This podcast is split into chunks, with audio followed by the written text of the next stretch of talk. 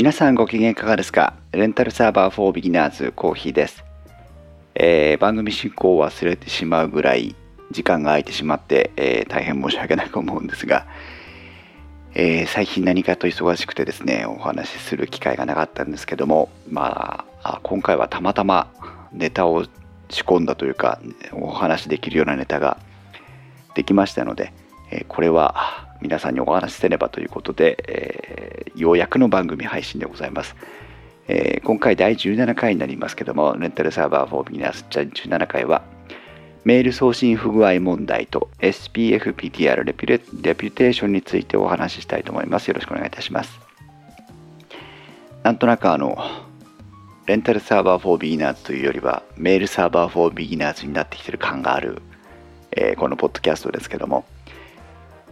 実はもう一個次回のネタがもうありましてそちらについてはあのまともにレンタルサーバーのお話をできるんではないかなと思いますので、えー、まああの私何をレンタルサーバーについて語るのかというふうにおっしゃる皆様方小先輩方多くいらっしゃると思うんですけども、まあ、あくまでも実体験をもとに、えー、自分のメモ的に、えー、また皆さんにお役に立てればいいかなというようなことで配信をさせていただいております。まあ、そのあたりどうぞご容赦いただいてお付き合いいただければと思います。で今回のまあこのタイトルなんですけども、えー、実はあの会社で利用しているメールの管理を私の方でこれはまあ社業の方でやってるんですけども、えー、これまでもあのいろいろメールドロップとかメールフィルターのお話させていただいたりとかえー、まあ、メールの運用についていろいろ自らも試行錯誤をして、えー、取り組んでるわけなんですけども2月か3月ぐらいからでしょうか急にですね、えー、とちょっと当社が利用しているメールサーバーの事情に変化がありましたのでまずはそこのお話からと考えております。今年2016年のまあ2月3月ぐらいだったかと思うんですけどもあ日本のみならず全世界的にあの ZIP ファイルとか RAR ファイルとか圧縮ファイルを伴った迷惑メールが非常に突然の流行を示したことがありましてそれはあの皆さんもテレビなどでご覧になって記憶にまあ新しいんではないかなと思うんですけどもそれ以降ですねまああのその時に私コーヒーが管理してる、まあ、サーバーにもうんとサンプルでちょっとあの自分の管理しているアドレス以外にも何人かのメールアドレスを、えー、あの何？迷惑メールのフィルタリングの調査を兼ねて、えー、ちょっと見せていただいてるんですけども私のアドレスも含めてその数人のメールアドレス宛にですね、えー、パーセンテージにしたらどれぐらいなんだろう。300%400% という感じですかね。もう5倍10倍ぐらいの勢いで突然にその添付ファイルを伴った迷惑メールが届き始めるということがありまして、えー、ちょっとこれはあガチでやばいぞということで救急遽社内にメールを回してみたりとかですね。あとあの当社のネットワーク環境の方を管理している人が他にいるもんですからその方に確認をしてみて、えー、どういうふうになってるのかというのをね確認調査をしたりとかだいぶ慌ててやったんですけどもえー、まあ一時期わーっと流行ってこのまま行くのかなと思いきや、まあ、少し落ち着きを見せてはきてるんですけども相変わらずその後も添付ファイルを伴ったスパムメールっていうのが非常に多く届いている現状があるかと思います。でスパムメールってどんな状況なんだろうなと思ってざっと調べてみたんですがものの記事によりますと2009年の半ばぐらいに全世界でのメール送信数がこれごめんなさいちょっと期間を区切ってなかったんですが6.3兆通という、まあ、メールのやり取りが行われてたようなんですけども、え、そのうちの5.7兆通がスパムメールだったというのがああったそうで、えー、迷惑メールスパムメールについてはこのおそらく2009年の半ばぐらいが一番の、まあ、最悪なピークだったのかなというのをここから見て取るんですがその後、えーいろんなね、えー、とサーバーサイドとか ISP プロバイダーの方での対策とか摘発なんていうのもねあったのかなと思うんですけどもここから徐々に、まあ、迷惑メールが減少していきまして、2015年の半ばにはあまあ総量の5割程度までスパムメールが減ったという調査があるようです。まあそれでも5割は迷惑メールということはね皆さんも1日どれぐらいまああのなんだ？ダイレクトメールとかも含めてですけどもいわゆる、えー、っと意図した相手からの届くメールとそれ以外から届くメールとっていう割合を見てもらった時に人によってもね、えー、違いはあるかと思うんですがどれぐらいなのかな？私の場合は1日にまあ最低でも10通ぐらいは迷惑メールが来てしまってる実情はね、えー、あるんですけどもうんなかなか頭の痛い問題でもあると思います。何よりもあのレッドワークリソースを食ってるっていうところがね、非常に腹立たしいですけどね。という、まあ、迷惑メールの実際です。で、その後ですね、おそらくこの、まあ、いわばクリティカルな非常に、あの、危機的な迷惑メールがわっと流行ってしまったということで、えなんその煽りを食ってということなんでしょうけど突然私が管理している会社のメールサーバーからの送信メールが拒絶されるということが起こりましてでどういうことかと言いますとまああのえっ、とシステムメッセージの返信を伴ってくるわけなんですがこの今回の場合については、えー、特定のメールアドレスにメールを送りますとあなたのメールはスパムメールを送っていると疑わしいメールサーバーから送られているので、えー、メールの受信を拒否しますというような感じの英文メールがシステムメッセージとして返信されてくるということがありまして、えこれが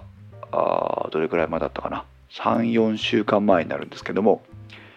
えー、今までにも実は過去にもそういうことがあってそれは海外のごく一部のアドレスに対しての送信での問題で、相手側に、登録解除を依頼して事なきを得たんですが今回はもう同時多発的というか国内海外を問わずいろんなメールアドレスに対して、メールが拒絶されるということが起きましてこれは異常事態だぞと。だいぶ青ざめたことを今でも思い出しますが 何事かと思っていろいろまあサーバーに問い合わせをしてみたりですね。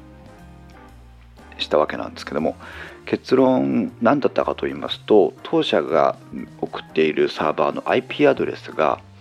えー、迷惑メール送信の疑いありということで、えー、判定を受けたというのが一つとさらに、えーと、ブロックリストと呼ばれるサービスが、えー、インターネットにはいくつもありましてそこに、えこの IP アドレスはおそらく迷惑メールを送っているだろうということでリストに登録をされたということがありましてこれまでは仮にその IP アドレスが悪い評価を受けたりとかブロックリストに登録されたとしても直ちにそれかメールを拒絶するということにはあまりつながっていなかったように実感するんですがまあ繰り返しになりますけども先ほどからの、まあ、その23月の迷惑メールが流行った以降ですね、えー、途端にその迷惑メール送信に対する、えー、対応が厳しくなったと。でその結果メールが送れないで、えー、拒絶されてしまうという事例が多発したのかなというふうに思っております。皆さんのとこではそういった事例はありませんでしたでしょうかね。これなかなかあのまあ、あの意識をしてある程度そのメールサーバーとかのことを、まあ、管理自体はね当然レンタルサーバーに委託していたりとかさまざま事情があるんですがその迷惑メールあごめんなさい。メールの送受信を見てるよとかあいう方であれば仮にそのメッセージが返ってきた時に、えー、そのシステムメッセージを読んで、えー、どういうことが起こってるのかっていうのは確認できたかと思うんですけどでない場合、まあ、実際には私の会社のその一般のメールユーザーの人たちにはなんか変な英語のメール返ってきたんだけどっていうことでしかならなくてえー、ちょっとねそれも、まあ、社業で利用しているメールですからあゾッとする一面もあったんですけどもまあそこについてのね、えー、今日はお話をという形になっております。で、えー、実際どういうふうなことだったのかなと思っていろいろ調べてみますとですね一番なのはまあ先ほど言ったブロックリストというサービスですがこれはあのインターネットに無数に、まあ、私が知ってるのでも30か40か50かぐらいあるんですけど、まあ、数えたわけではないんですがも一覧でドワーッとそのブロックリストのあるサービスを提供しているところがありましてここは何をしているかと言いますと、えー、判断基準はまた別に置くとしてえー、迷惑メールのような送信をしている可能性があるサーバーが持つ IP アドレスをですね、えー、これは怪しいんじゃねっていうので勝手に勝手にブロックリストというものに登録をするということを行っているサイトが無数にあります。ここのブロックリストというのは具体的にはそれ以外のことをしていないという非常にまたこれもあの、まあ、厄介といえば厄介なんですがある程度自動的に疑わしい IP アドレスを発見したらそれをブロックリストに勝手に登録をして、えそれがファイアウォールの設備であったりとかあとはサーバー提供会社であったりとかあとはインターネットサービスプロバイダーであったりとかそういったそのユーザー側ですね使う側の人間が利用しているメールサーバーのところでここのブロックリストを参照しているということがあります。で、えー、と例えばこの場合、えー、とインターネットサービスプロバイダーに限定するとすれば ISP インターネットサービスプロバイダーが、え、ブロックリストを定期的にチェックしていてブロックリストに登録された IP アドレスからあメールが届くとそれをユーザー側つまりメールを利用している側に、え、通告をせずに一方的にブロックをするという送信を拒絶するというまあこの場合受信ですね。受信を拒絶するということを、え、最近では行っているところが増えています。そうすると、まあ、良心的な場合は、あなたのメールを拒絶しましたよといったように、今回の我々の例のように、えー、システムメッセージが返ってくるんですが、これは多くの場合は英文で返ってきます。そして、えーと、再送とか、あるいは受け取る側のユーザーに対してブロックしましたよといった通知は行われないので、送った側だけが、あれ？なんか変な英語のメールが返ってきたなということで終わってしまうと。でこのブロックリストはたちが悪いことにあまり自動的で登録解除されるようなことはないということなので、えー、登録解除申請をかけてあげないと一定期間、えー、ブロックされたままオンになっていくということででこのブロックリストの解除というのは一般的には海外にこのブロックリストのサーバーがある場合が多いので、えー、英語のウェブサイトを読んで、えー、登録解除申請をかけるということが必要になってきます。非常に厄介なあなんともおせっかいなサービスなんですけども判定がね非常に精度が高いんであれば、えー、活用しない手はないとは思うんですがあまあ後から話す理由によって、えー、我々のようにプロ迷惑メールを送っていない IP アドレスも、えー、ブロックリストに登録されてしまうという現実があることを考えるとちょっとおせっかいなサービスかなという気がします。これがブロックリストというサービスですね。ぜひあのインターネットでご興味がある方は調べていただくと、ブロックリストを串出しにして何十ものブロックリストに対して自分の IP アドレスがブロックリストに登録されているかされてないかの確認をするなんていう、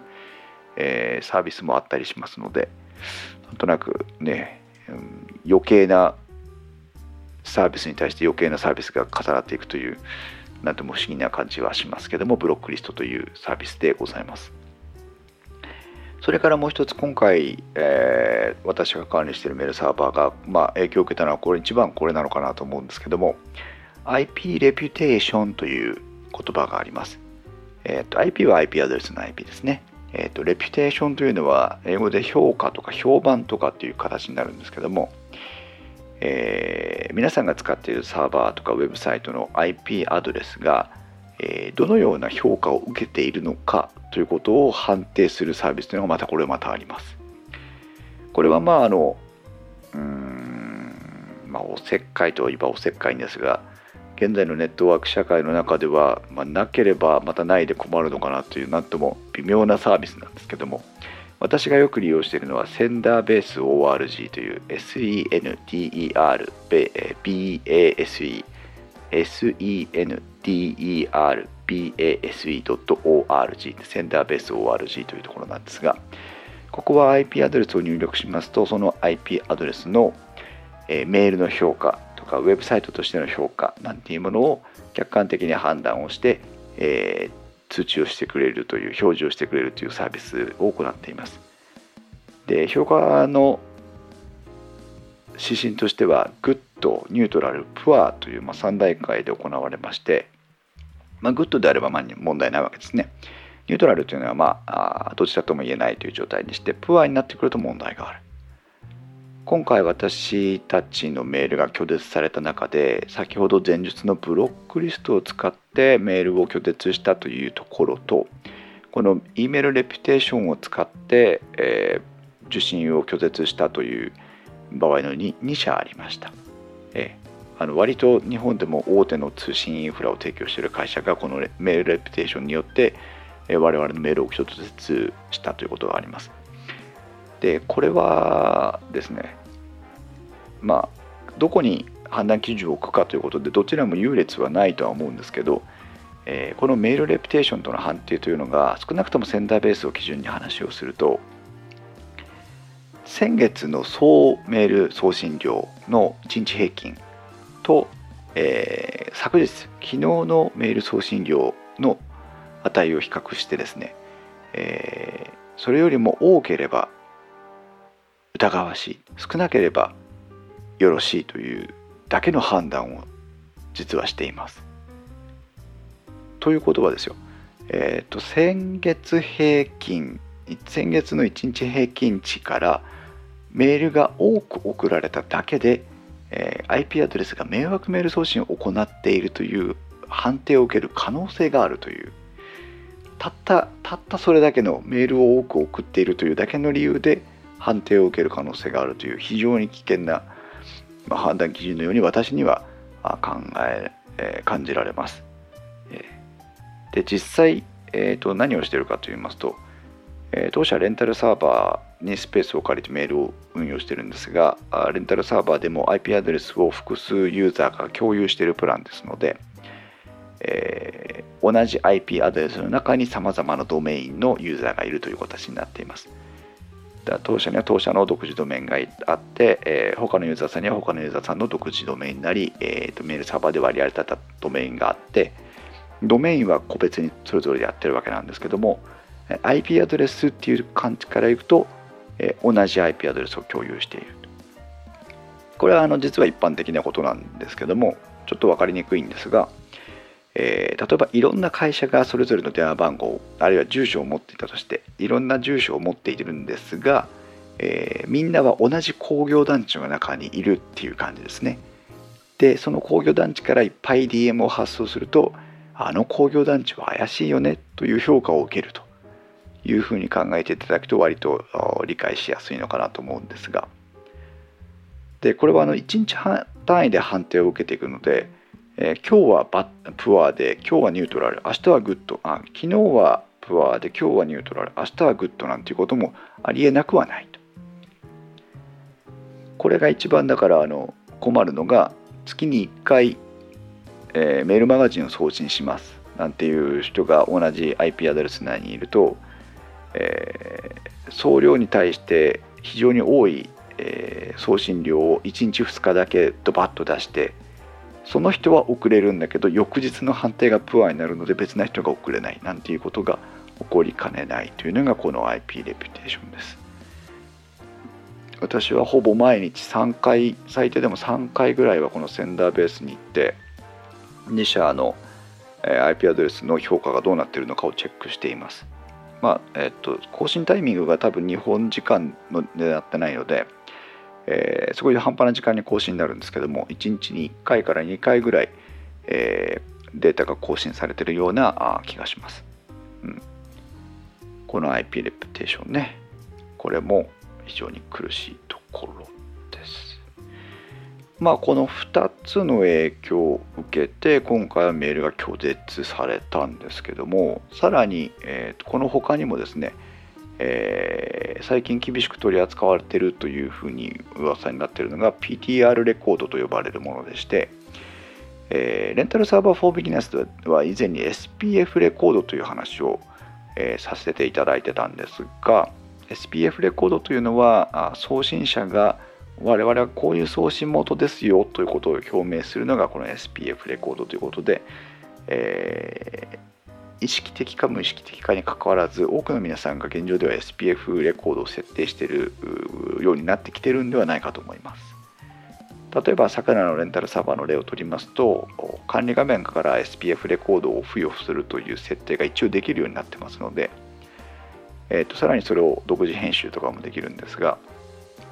まあ、あ少なくともそれほど知識がない方でもクリック1つで SPF レコードが付加できるような状態があーサーバー上で多くのサーバー上で提供されているという形になります。でこの PTR レコードというのは何かと言いますとそこの SPF レコードからもう一歩踏み込んで、えー、自分のことを証明する仕組みなんですが SPF は自らこういうものですという自己紹介にあたるのに対して PTR レコードというのは、えーと、向こうから訪ねてくるような感じです。えっ、ー、と DNS レコードと DNS というダイナミックネームサーバーというところで自分の IP アドレスは、えー、検索をすることができるんですが、えー、IP アドレスと対応するドメイン名というのが、えー、正引きの DNS というので分かります。バツバツバツ点バツバツバツ点バツバツバツ点バツバツバツという、まあ、IP レコードを、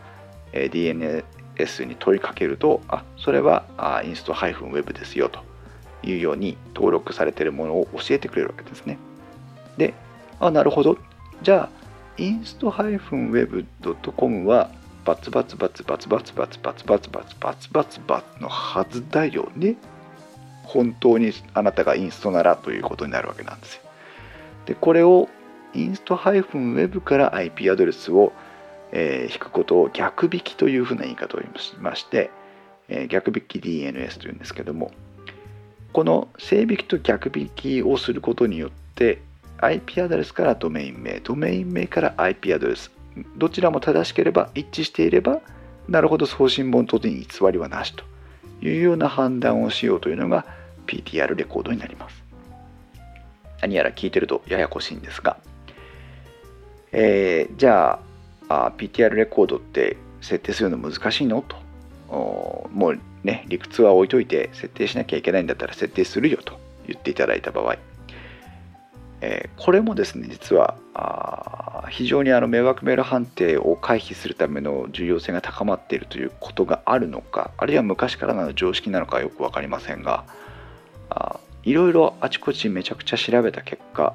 結果として、えーと、魚のレンタルサーバーで私たちが利用しているドメインでは、えー、整備機逆引き DNS がマッチングしているというつまり設定せずとも元から OK だったという形になっています、えー、おそらく多くのレンタルサーバーではあこの桜のレンタルサーバー同様に整備機逆引きの DNS は対応しているのかなというように考えます。IP アドレスから引かれるドメイン名というのは例えば我々インスト -web のサーバーのことを言いますと IP アドレスで引かれるドメイン名は実は inst-web.com ではないですね。えー、もともとレンタルサーバーに付与されているホスト名と呼ばれるドメイン名がありまして IP アドレスはこのホスト名とひもづいています。で、逆引きも当然で、ホスト名を引くと正しい IP アドレスが出てくると。いうようなことがありまして、この PTR レコードに関して言えば、独自ドメインとか、あるいは付与される初期ドメインとか、そういったものは実は関係ない状態になっていまして、でそれでも正規に判定をされるという仕組みになってるんですね。ここはだいぶ厄介、なんか理解に苦しむところだったんですが、それで間違いないというようなことでしたので、あまあそういうもんなのかなと思っていただければいいとは思うんですが、ちなみにレンタルサーバーのプランをお持ちの方は PTR レコードを直接編集するということはできないようです。まあ当然あのサービスによるんですが。あで、えっと、VPS プランとかですね、えー、そういうその設定も自分でしてくださいねというものごくごく一部のプランに関しては PTR レコードも手動で編集することができるということにはなってるんですがまああできているということだけ確認できればいいかなという気もします。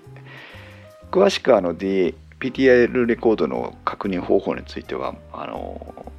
インスタ -web のブログのストブロの中に、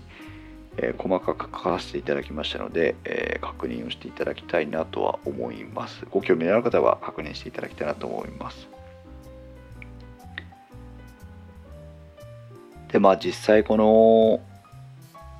迷惑メールで送信が拒絶されたということで、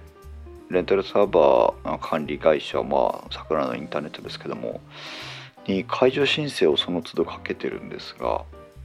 というか、あの、レンタルサーバーをご利用の場合はあの送信できなかったとかブロックリストに登録された疑いがあるという時はですねサーバーに問いかけると解除代行解除申請の代行とかあ状況の確認なんかをしてくれますので、えー、ぜひ皆さんもそういう時は一度問いかけてみるということ大事なのかなと思うんですが、えー、何せあの同じ IP アドレスの中で迷惑メールの送信をしているという疑わしい判定を受ける人が同じ活動を続けている限りどんなに解除申請を出しても解除また登録されてしまいますのでまずは同一 IP アドレス内の疑わしい送信を拒絶するところから始めなきゃいけないという、えー、ややこしい話になってますので、えー、ぜひレンタルサーバーのお問い合わせにかけていただきたいんですが、えー、今回の事例だけで言うと疑わしい活動があるので、えー、同一 IP アドレス内のユーザーの活動の確認と対応をお願いしてなおかつブロックリストの登録があれば解除してくださいという依頼をかけて、えー、状況が改善したのが3日後ぐらいです。なので3日間、えー、メールが届かない状況が一部発生していたということになりましてその間まああ送り先の人に拒絶してるのは送り先なので送り先の人に解除申請を同時にお願いするという活動をしていました。あのこちらは全く火の打ちどころのない、えー、送信を行っているので、えー、向こうが勝手に拒絶しているわけですから基本的には、えーと、受信する側拒絶している側が、えー、正しいメールを拒絶しているので向こう側、まあ、非があるとおかしいんですけど対応をせざしなきゃいけない優先順位が高いのはあくまでも受け取る側のメールサーバーだというのが私の考えで、えー、そちらの方で解除になればあるいはホワイトリストなどに登録になれば、えー、こちらのメールは問題なく届くので、えー、相手に投げかけていただくというのが皆様も取るべき対応の一つなんだと思うんですが。まあでも実情こちらの IP アドレスがブロックリスト迷惑メールと疑わしい活動をしているという登録を受けているということはない、ね、心の内では分かっているので、えー、こちらの方としてもまあ動いてみるんですけども、えー、ある送信先についてはあじゃあ登録しますということであっさり解除されましてホワイトリストに登録していただいて解除されましてそれで終わると。であるところではあどういうことでメールが来たのかそれをファックスでくださいとかあどういういつどのタイミングで送ったのかとかどういう内容のメールでしたかとかいうのをなんか電話とファックスでやり取りして、えー、なかなか解除できないという面倒くさいこともありましたそれはあの KDDI の何かのサービスを使ってこのメールを拒絶してたらしいのが会話の中でちらりと聞こえたんですけども。まああれでしょうね。こういやうちは迷惑メールかいあの拒絶しますから安心して使ってくださいみたいなことを大手を振ってお客さんにアピールしてそういうサービスに加入させたのかあるいはこうサービス向上の一環でこういうふうにしましたということで無料提供したのか分かりませんが、え、非常にお客さんにとってもね使う側にとっても面倒くさいなというふうに私は私個人は思いますが、うん、というようなことがありましてですね、えー、まあ取り留めもなく愚痴のように話してしまったんですけども、えー、そういうメールの送信拒絶の事例がありましたよということを、えまず皆さんにお知らせしたかったのと、えその際ですね確認するレキュはブロックリストに登録されているかどうかの確認と先ほどの仙台ベースで行ったような IP レピュテーションメールのレピュテーションがどういう状況になっているのかという確認をしていただきたいということと、えもし実際に、えレピュテーションが低い判定を受けているんであればあメールサーバーの管理会社の方にお問い合わせをいただいて同一 IP アドレス内で、え、何か疑わしい活動がないかの調査依頼とそれから解除ブロックリストなどの判定を受けている場合は解除依頼というのを出していただくと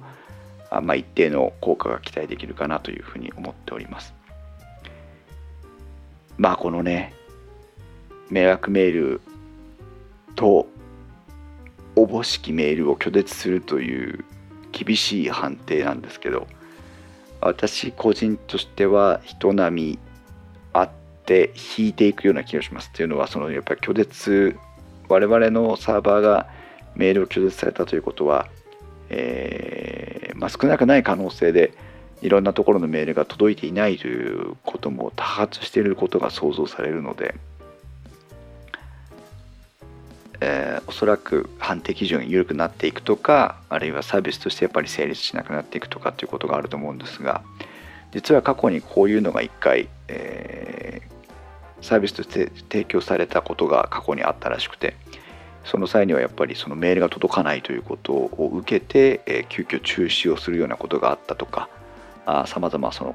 個々のサービスではいろいろあったようなので2度目の波ということは、まあ、ある程度持続していくのかなという心配というかね思いもありますし、えー、これについてじゃあ当社のサーバーをどうやって安定性の高いものにしていこうかと非常に頭を悩ませるところで、えー、目の上の田んぼこぶでもあるわけなんですけども、えー、まあ、詳しくはあのストブロの方に、えー記事を書いておりますのでそちらも合わせてご覧いただくと参考になるのかなと思います。結論として、えー、個人で使っているインストハイフウェブは当然今まで通りレンタルサーバーでのプラン運用していくんですが会社のメールアドレスはどういうふうにするかというを言いますと結論として上位のレンタルサーバープランに乗り換えることになりましたそれは朝倉インターネットの中で言えばマネージドサーバープランといいまして、えー、と1つの IP アドレスをえー、一つのユーザーが独占するというプランがあります。えらい高いんですけど、まあ安定性に腹は変えられないということで、えー、そちらのプランに移行して、えー、運用を行っていくという形で現在動いております。で次回のレンタルサーバー4 Beginners ではその上位プランへのあ契約とかですね、えーと、現行プランから上位プランへの移行データの移行なんかについてお話ができるのかなとこれはあのレンタルサーバーあごめんなさい桜のレンタルサーバーの中だけでなくて他社から他社へとかですね、え、言った際にも参考になるデータの移行なのかなというふうに考えておりますので、えー、またそちらがネタが仕込み完了が終わりましたらですねお話ししたいなと思いますが。あとはあれです。添付ファイル付きメールの拒絶の方法というのもですねメールフィルターを利用して実はできることが確認できたのでそれもまた近いうちにご説明したいなとは思っております、えー、レンタルサーバーでは皆様からのより分かりやすいご説明とかですね。えー、私の喋っている内容に誤解語弊があるといった場合の訂正なんかがあれば、えー、ぜひ頭を下げて、えー、お聞かせいただきたいなと思っておりますので、え、インストアハイフウェブのメールフォームなどから送っていただけると非常に助かります。あとまああレンタルサーバー4ビギナーズの内容を聞いた上でですね、あ、これについては私も一過去あるぞという方があればですね、ゲストで出ていただくとか、そういったこともまあ、なくはないのかなというふうに思いますので、えー、まあ、これからもあまり定期的な配信はできないかとは思うんですけども、まあ、末永くお楽しみいただければいいなというふうに思っております。なんとなく取り留めのない話になってしまいましたね。間が空くとこうなりますね。また次回はあんまり間を空けずにですね今度はマネージドサーバープランについてのお話をしたいと思いますので、えー、開けずに諦めずにお付き合いいただければと思います、え、それでは皆さんさようなら。